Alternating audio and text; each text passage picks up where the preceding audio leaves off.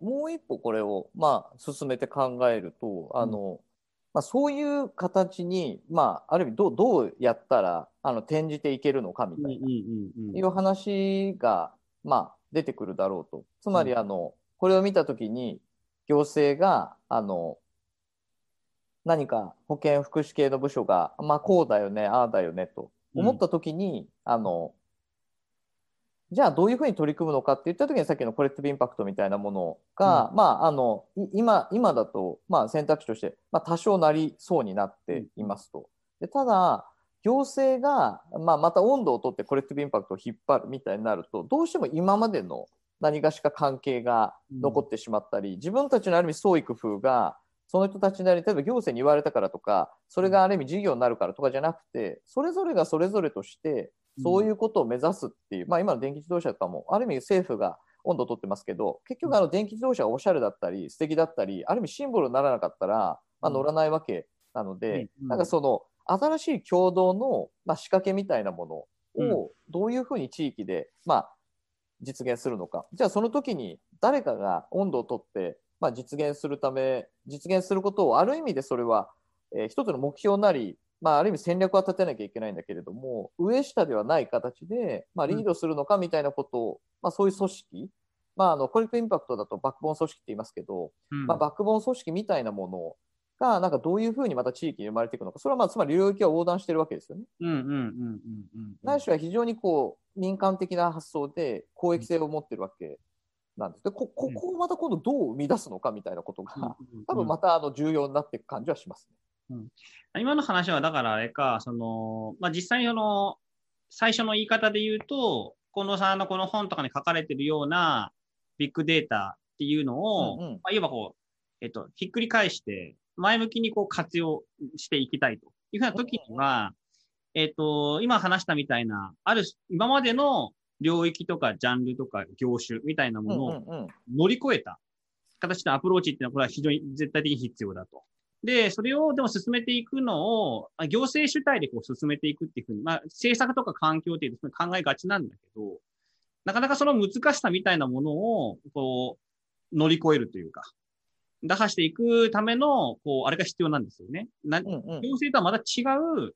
あ、組織。なんですけど、バックボーン組織。バックボーン組織。うんうんうん。みたいなものがこう必要になってきていて、それをまさにこう進めようとしている。でもまさにその、大牟田とか奈良とかで、トモスとか、コニプニとかでやろうとしてるのは、まさにそういった、あの、試行錯誤の一つなんじゃないですか。まあそうですね。うん、だから、まあまさにそうで、なんていうか、うん、まあ、これ結構あの、うん、自分たちでやってても思いますけどなんかあ新しい、まあ、組織のありようだったり、うん、あの新しい、まあ、アプローチの仕方が必要になるなとつまりあの、まあ、これまでのあの中間支援的なものは、うん、中間支援組織で地域のじゃあ協議会をやって事務局しますとか言うとやっぱり利害調整が主になってそこにあんまりその政策的意図ある意味まあこれは行政がやるだけじゃなくてですよ、まあ、社会を何かしら形作ろうという意味でのまあ政策みたいなものの意図とか、まあ、ある意味コミットメントとか戦略みたいなものをしっかりそこが持ってないとどうしても動かなくなってしまうわけですよね。でそれ自体が何のデータにも基づいてなかったらもちろんあの信頼を得られないので動きようがないので、まあ、データとかなそれなりのこうみんなが持ってる課題感を共有してないとそれは動かないので、まあ、それは前提だとした上でですけど、でもその上で自分たちはそのバックボーン組織に、まあ、僕が考えるのはですよ。何がしかのコミットメントなり戦略性がある。何しろ進めていかなければならないと一番ここがやっぱ思ってないと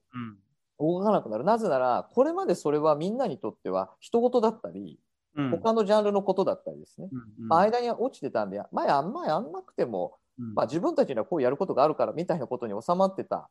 話なので、うん、誰かがイニシアチブ取らなきゃいけないっていうのは、まあ、間違いないだろうただ、ここってね、あんまりこう、検討されきれてないっていうか、うん、あんまり、なんていうかね、しかもそれが領域横断的であるみたいなことって、まち、づくりだったら不動産寄りわーってあったりとか、教育だったら教育でわーってあって、まあ、そこの関係者を集めることができるんですけど、さっき言ったみたいに、そういう話じゃもはやあのないっていう。結構ねこ、これどんなふうに作るのみたいなことを、まあ、近藤さんのこういう議論を、もし実現するなら、まあ、本当に考えないと、あの、活かせないだろうなっていう感じです。うん、なるほど。確かにね。そうか、そうか今の話は、だからもう、その、近藤さんのこの本が描いているような、長生きできる街を実現しようとした時の、そうそう。実現しようとし、実現するとなると、えっと、今みたいな、あの、既存の、あの人たちの利害調整では実現できないわけじゃないですか、これ。うん。うん。なので、その利害調整を乗り越える具体的な実践っていうのがどういうものなのかってことが、あの、そこではだから、あの、まあ、試行錯誤、我々がやってるみたいにやろうとしてるところはあり、ありはするものの、そこまでこう、あの、こうやればいいんだみたいなものが分かりやすく出てるわけでもないってことですよね。そうそうそうそうそう。だから、なんて言うんでしょうね、その、これまでのその、まあ、健康に関しても、うんまあ、そうでしょうね、長健康長寿の時代に、まあ、なってどんどんいって、よりそれが進んで、まあ、100年だとかっていうことにまあなっていってる、まあ、背景には実は、まあ、今までもいろんなポッドキャストでも話してますけど、まあ、分業だったり科学的なエビデンスに基づいた何々みたいなことが、うん。まあ、非常にこう前提となってあのここまで来た。うん。と。ただ、じゃあこれから何かよりウェルビーイングの方に向かったり、その格差みたいなものをなくしていこうとしたり、まあ、つまりあの質的に向上させ全体として平均取ったら上がってるねって時にその裏側にあったこととか、まあ、そのある意味急角度で上がっていく時に、まあ、実現した背景にちょっと隠れたりこぼれたりしてしまって実は多くの人が持ってる生きづらさみたいなものを、まあ、視野にもう一度入れ直したりいろんなそういう今までとはではあの、カバーしきれなかった部分を、まあ、実現しようとするとなんでこれも格差の話っちゃ格差の話なのでそうですね。だから、あの、それが、あの、格差の話っちゃっていうか、まあ、格差の話ですよね。うん。なので、まあ、国の、そっか、国まあ、今も言いながら、そうそう、国のあの、ヘルスの計画も、うんまあ、そこのあの健康格差の、まあ、縮小、ないしろ是正だ、縮小か是正って今上がってるわけですね。だから、あの、そういうことに対応しようとすると、ま、まさにそうだってことですよいや、でもそうだよな。ね。うん。なんかあの、全然違う話かもしれないんですけど、うんうん。例えばなんですけどね。うんうん。いや、あのまあよく言われてたのは、その昔、その、多分その東北は、すごくうん接種率が高いと。はいはい。それやっぱりその、あの、基本的に食べ物の味付けが濃くて、それ保存をするために塩分をこういっぱい、それから、はいはいはいはい。食べ物にしても何にしても全部塩がすごいいっぱい入ってて、はいはいだはい。って塩分摂取量が過剰で、それに伴ってこう様々なあれが出てくる。で、多分それがだいぶ是正されてきたりとかいろいろあると思うんですよ。で、いや、つまり何が言いたいかというと、あの、うんここで、その、けまあ、もちろん健康とか幸せってすごいこう抽象的で、あの、良いことのようにこう見えるので、それに向けてこう社会を再編していくっていうのは、あのーすごいあの、いいことのようにこう見えるんですけど、一方でその中で、あのーなんかなくなっちゃうものも当然あると思うんですよね。うんうんうんうん。が悪いか別として。うんうん。で、だからその辺を、だからどれぐらい相対化を残すのかとか、それも面白いですね。うん、あの、いや、これ、これはなんか、あの、長生きできる街の話から少し離れるかもしれないんですけど、まあ、うんうんうんその、最近だからもうずっと言われてるのは、やっぱりこう、大事にする価値みたいなものが、こう、なんか人によってこう違いすぎて、うんうんうん。アメリカとか今その典型ですけど、うんうんうん。真っ二つに割れてて、しかも双方ともがす信じる事実も違ってて、っていう風な状況の中で、あの、どういうふうに、その、その健康とか幸せみたいなものを、こう、軸に据えて、しかもこう、ある程度社社会がフォーメーションを取り直していくような、アプローチをこう、していけるのかなっていう、なんか漠然としたね、こうなんか不安みたいなものが、特に最近の、まあ今2021年の1月頭ですけど、確かに確かに。そのアメリカの国会議事堂を覆われてるのとか見たりするとですね、これは、あの、どうしたもんかなみたいなふうにはなんか思います。それ面白いですよ。だから、ああの、完全一発で追いつけるかあれなんですけど、多分その、まあ、山さん言ってくれるととっても大事な話で、あの、つまりデータになってしまってるよっていうことですね。多分まず。ビッグデータになってるよと。うんつまりそれはあの、等価で扱われすぎていて、うん。例えばあの北海道とか東北とか、まあ、例えば関東とか、まあ、四国とか九州とかいろんなところにあるそれぞれのオリジナリティとかローカリティみたいなものうんがある意味写真されてあの同じデータとして扱われますと。うんなので、えっとものによってはまあいいこともあるかもしれないけどうん場合によってそのものによってはそもそもそこにあった何がしかのその文化的な理由なり、それぞれの人たちがなんか大事にしたことがあるよみたいなことが一方であり、うんうん。でもう一方ではその多様化みたいなものが進んでいて、でそれによってあの、まあ、我々は、まあ、時にあの、まあ、今回もそうですけど簡単に共通の目標のように言ってしまうそれが果たしておお起きうるのかとか、うん。まあ、まあ置いていいのかっていうよりは起きうる起きえないみたいな状況も起きてきたときに、まあどんなふうにじゃあ社会的な、まあ、この場合はおそらくポジティブに言えば連帯とかうん。協調とか共生みたいなものを、まあ、共に生きるですけど、を、まあ、実現するのかそこにまあ暗雲垂れ込めるというか まあなんかちょっと見えなくなってきてるねっていうこと。まあだからその2つ確かにあのちょっと意味違うかもしれないですけど、まあ、そのあたりは確かにうん。あの面白い。だから、あの、前に原口さんのところにも話したかもしれないですけど、その伊藤計画っていう小説がもう死んじゃったんですけど、伊藤計画のハーモニーっていう小説があって、SF 小説なんですけど、みんなが、あの、とにかく健康なんですよ。うんうん、ハーモニーという、まあ、SF、うんはいはいはいはい。で、そこでは人とのつながりがすごい大事にされていて、あの、本当にみんなが、ある種そういうぜ善意というか、健康で、ウェルビーイングを高めて、まあ、これがかっこつきかもしれませんけど、ウェルビーイングを高めていられるような、まあ、非常にこう、安定的かつ平和な社会が成り立っている中で、そ、そこにこう、まあ、まさにこう、違和感を抱いている人の話でもあってですね。で、あの花毛さんの議論が、あのやっぱり、このさんの議論をいね、一個ひっくり返す必要があるっていうのは、そういうその、それが、ま、真綿のようにこう、抑圧的に働いてしまわないような、その通りです。自由のそうそう領域を多分どう作っていくか。あその通り。結果としてそうなんだ。さっきの二つの頭の話ですよね。結果としてそうなんなったらいいなっていう話と、でもその、こっちを目的にすると死ぬぞっていうのも、こう、一個一個のことについては、あの、それ本当にやりたいのかなっていうような気持ちの方を大事にするみたいな。そうそうそうそういうこの二つの頭っていうのが、共存する、そうそうあの、まあ、政策だったり、アプローチだったりっていうところが多分まあ決定的に大事だって話。まあ結局そこも戻りますね。そう。だからそれが多分今、あの、分かれ、それ自体、今のその、大きく分けてるの2つ。なんかこう、左側で考えるそういう、あ、こうなったら健康になるらしいぞみたいな、さっき言った、あの、データみたいな話と、右側である意味考えた方がいいとも言っている、じゃあこういう地域づくり、こういう社会環境づくりしようよみたいなことが、えっと、2つなんだけど、えっと、その2つもパある意味分かれちゃうんってる、まあ、それぞれのまあ細分化された領域の違いもそうあるんだけれど何かそれがうまく連動しないことも多いうんので、あのそうそうあのそれの統合が、まあ、重要うんっていうのは、あのまあ本当その通りですね。そうだよな。そうそう。だからあこれちょっとまあ今回話した方がいいかどうかわかんないんだけどあえて言うと、まあ、僕の問題意識としてはあの地域共生社会の議論と、はいはいまあ、あの地域包括ケアシステムの議論が、うん。まあ、似た構造になっているような気がしていて、うん。うん。あの要はあの地域包括ケアシステムちょっと順番逆に言えばよかったんですけど地域包括ケアシステムって僕からするとあの左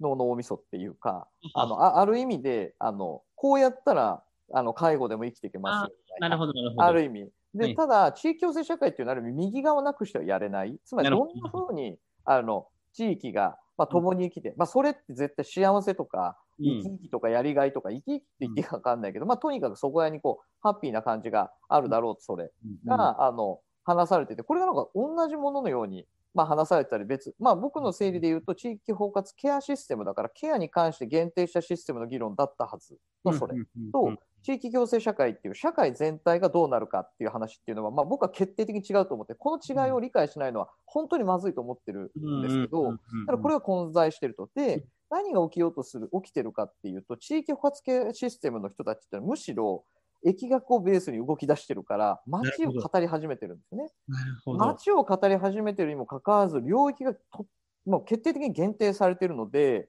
あのおかしくなっていくわけですよ。まず起きてることは、もうちょっと丁寧に言うと、まず地域は地域包括ケアシステムが地域に降りてくると、あれは街づくりの絵に見えるように作ってあるんですよね。なるほどねで。謎にそれで誤認するわけですよ、僕からすると。で、これを実現したらみんなハッピーなんだというなるほど。だけど、そもそもそれは、あの幸せになるために友達が必要だったり、スポーツが大事だったり、就労が大事だったり、それ仕事場の問題って、そういうのは入りようがないわけですよ。なんか絵にはなってるけど、はいはいそこで。何かこう取り組む対象にはなり得ないですよ。なぜなら、保健福祉部局みたいなとこがもう全部温度取っちゃうから。なるほど。そういう説明のロジックになるからできなかった。なので、あれを社会全体、町全体とか社会全体と考えることはとても僕はまずいなと思ってた。しかもでもその地域お付き合いシステムをあの突き詰めていった人たちの中に近藤さんのような素晴らしい人たちが現れたときに、うん。その中にあの疫学の知見が入り込んなるほど。いい意味ですごくい息づいてきたら、その中で、ある意味、どうしても刺激的に、わかりますわかりまいる形で社会参加が語られるようになって、スルーされるの話とか、はいはい。助けるみたいな話になって、もうここもより一層僕からすると、すごく歪みが 大きくなってる。なるほどね。これはね、どうにかして突破しないと、うんあの誰も幸せにならないんじゃないのと思って。なるほどな。だから、つまりまさに良くない形で、つながりがない、あその自分の健康のためにはつながりを作らなければとか、あるいはもっと言うと、誰かに迷惑をかけないためにはつながりを作らなければみたいな、そうそう。そういうふうな非常に刺激的な形で、本来豊かな領域の話のつながりが、もうま、完全に手段化されちゃうってことですよね。そうなんですよ。うんだからむしろあの閉じててくれたら、ある意味であの地域包括ケア、まあ、つまりケアシステム、誰かが困った時に助けるシステムで、閉じたらもうちょっとあのそれはそれで分かりやすかったのかもしれないんだけど、そこに素晴らしい知見がなるほど。求められたがゆえにね、その矛盾がね、うんちょっと大きくなっていて、そうそう、今山内さん言ってくれたように、あの例えば介護予防のためにとか、あの人が集まった方がいいとか、まさにつながりを作ろうとかって、こう普通に言っちゃうんですよ。だからあの、みんなどこか苦しい、それ専門職も絶対苦しい。そうですよね。苦しいんですよ。で、どうして参加してくれないかとかっていう話になって、それで今度、あのハイリスクアプローチとまあポピュレーションアプローチみたいなのがまあ語られると、今度ポピュレーションだってなるわけですよ。うんでいろんな人を対象にするって言ったときに、じゃあ医療介護の専門職が日々の業務の中でいろんな人を対象にしようとしてもとっても難しい。そうですよね。だとしたらもう連携しかないでしょと。ないしは違う頭で考えて、もうちょっとある意味伸びやかにやらないと、そもそもの入り口を、ある意味純粋に行きたくなる場所が地域にどれぐらいあるかとか、新しい友達が若くても年寄りでも気軽に作れる場所がどれぐらいあるかっていうふうに、最初のスタートのとこから考えをあの、ね、取り直さないといけない。でそれを横目で見てる必要があるだけなんです。連携するっていうか。うんでも、だから今の、まあ、原口さんが言ってる連携は、もはやその最初の段階から組み替わった連携ですよね。その通りです。いやその最初の目的のまま連携していくと、いよいよ地獄じゃないですか。そうなんですよ。でも一般に起きてる連携はそういう連携ですよね。でそうなんですね。それがうまくそう、かしかもね、か隠そうみたいな、なんとなくあの誰かのためのその場所じゃないですよと言う言うか言わないかまず悩むわけですよ。うんこれは体が弱い人のためだけじゃないですよみたいなことをなんか言言おうとするんですよ。でもそれはなんかそうさせてることの方が何か非常にこう社会的にとか政策的にはやっぱ現場を苦しめてると思う。まあそうですよね。それができるのが上手だとかってのはそれちゃうよっていう。うんうん。なんか入り口でこけてるよって、そこまでの知見を近藤さんたちが出してくれたことを、うん。もっとみんながっていうか、政策で言えば、そういう部局じゃないところうん。がちゃんと分かんなきゃいけないし、例えば僕らみたいな団体がうん。しっかり捉えて、さっきの左と右みたいに使い分けて、まあ、右は右で、まあ、やりがい、楽しさみたいなこととかだけをもっとこう研ぎ澄ませていくうんうんうん。必要はありますよね。うん。で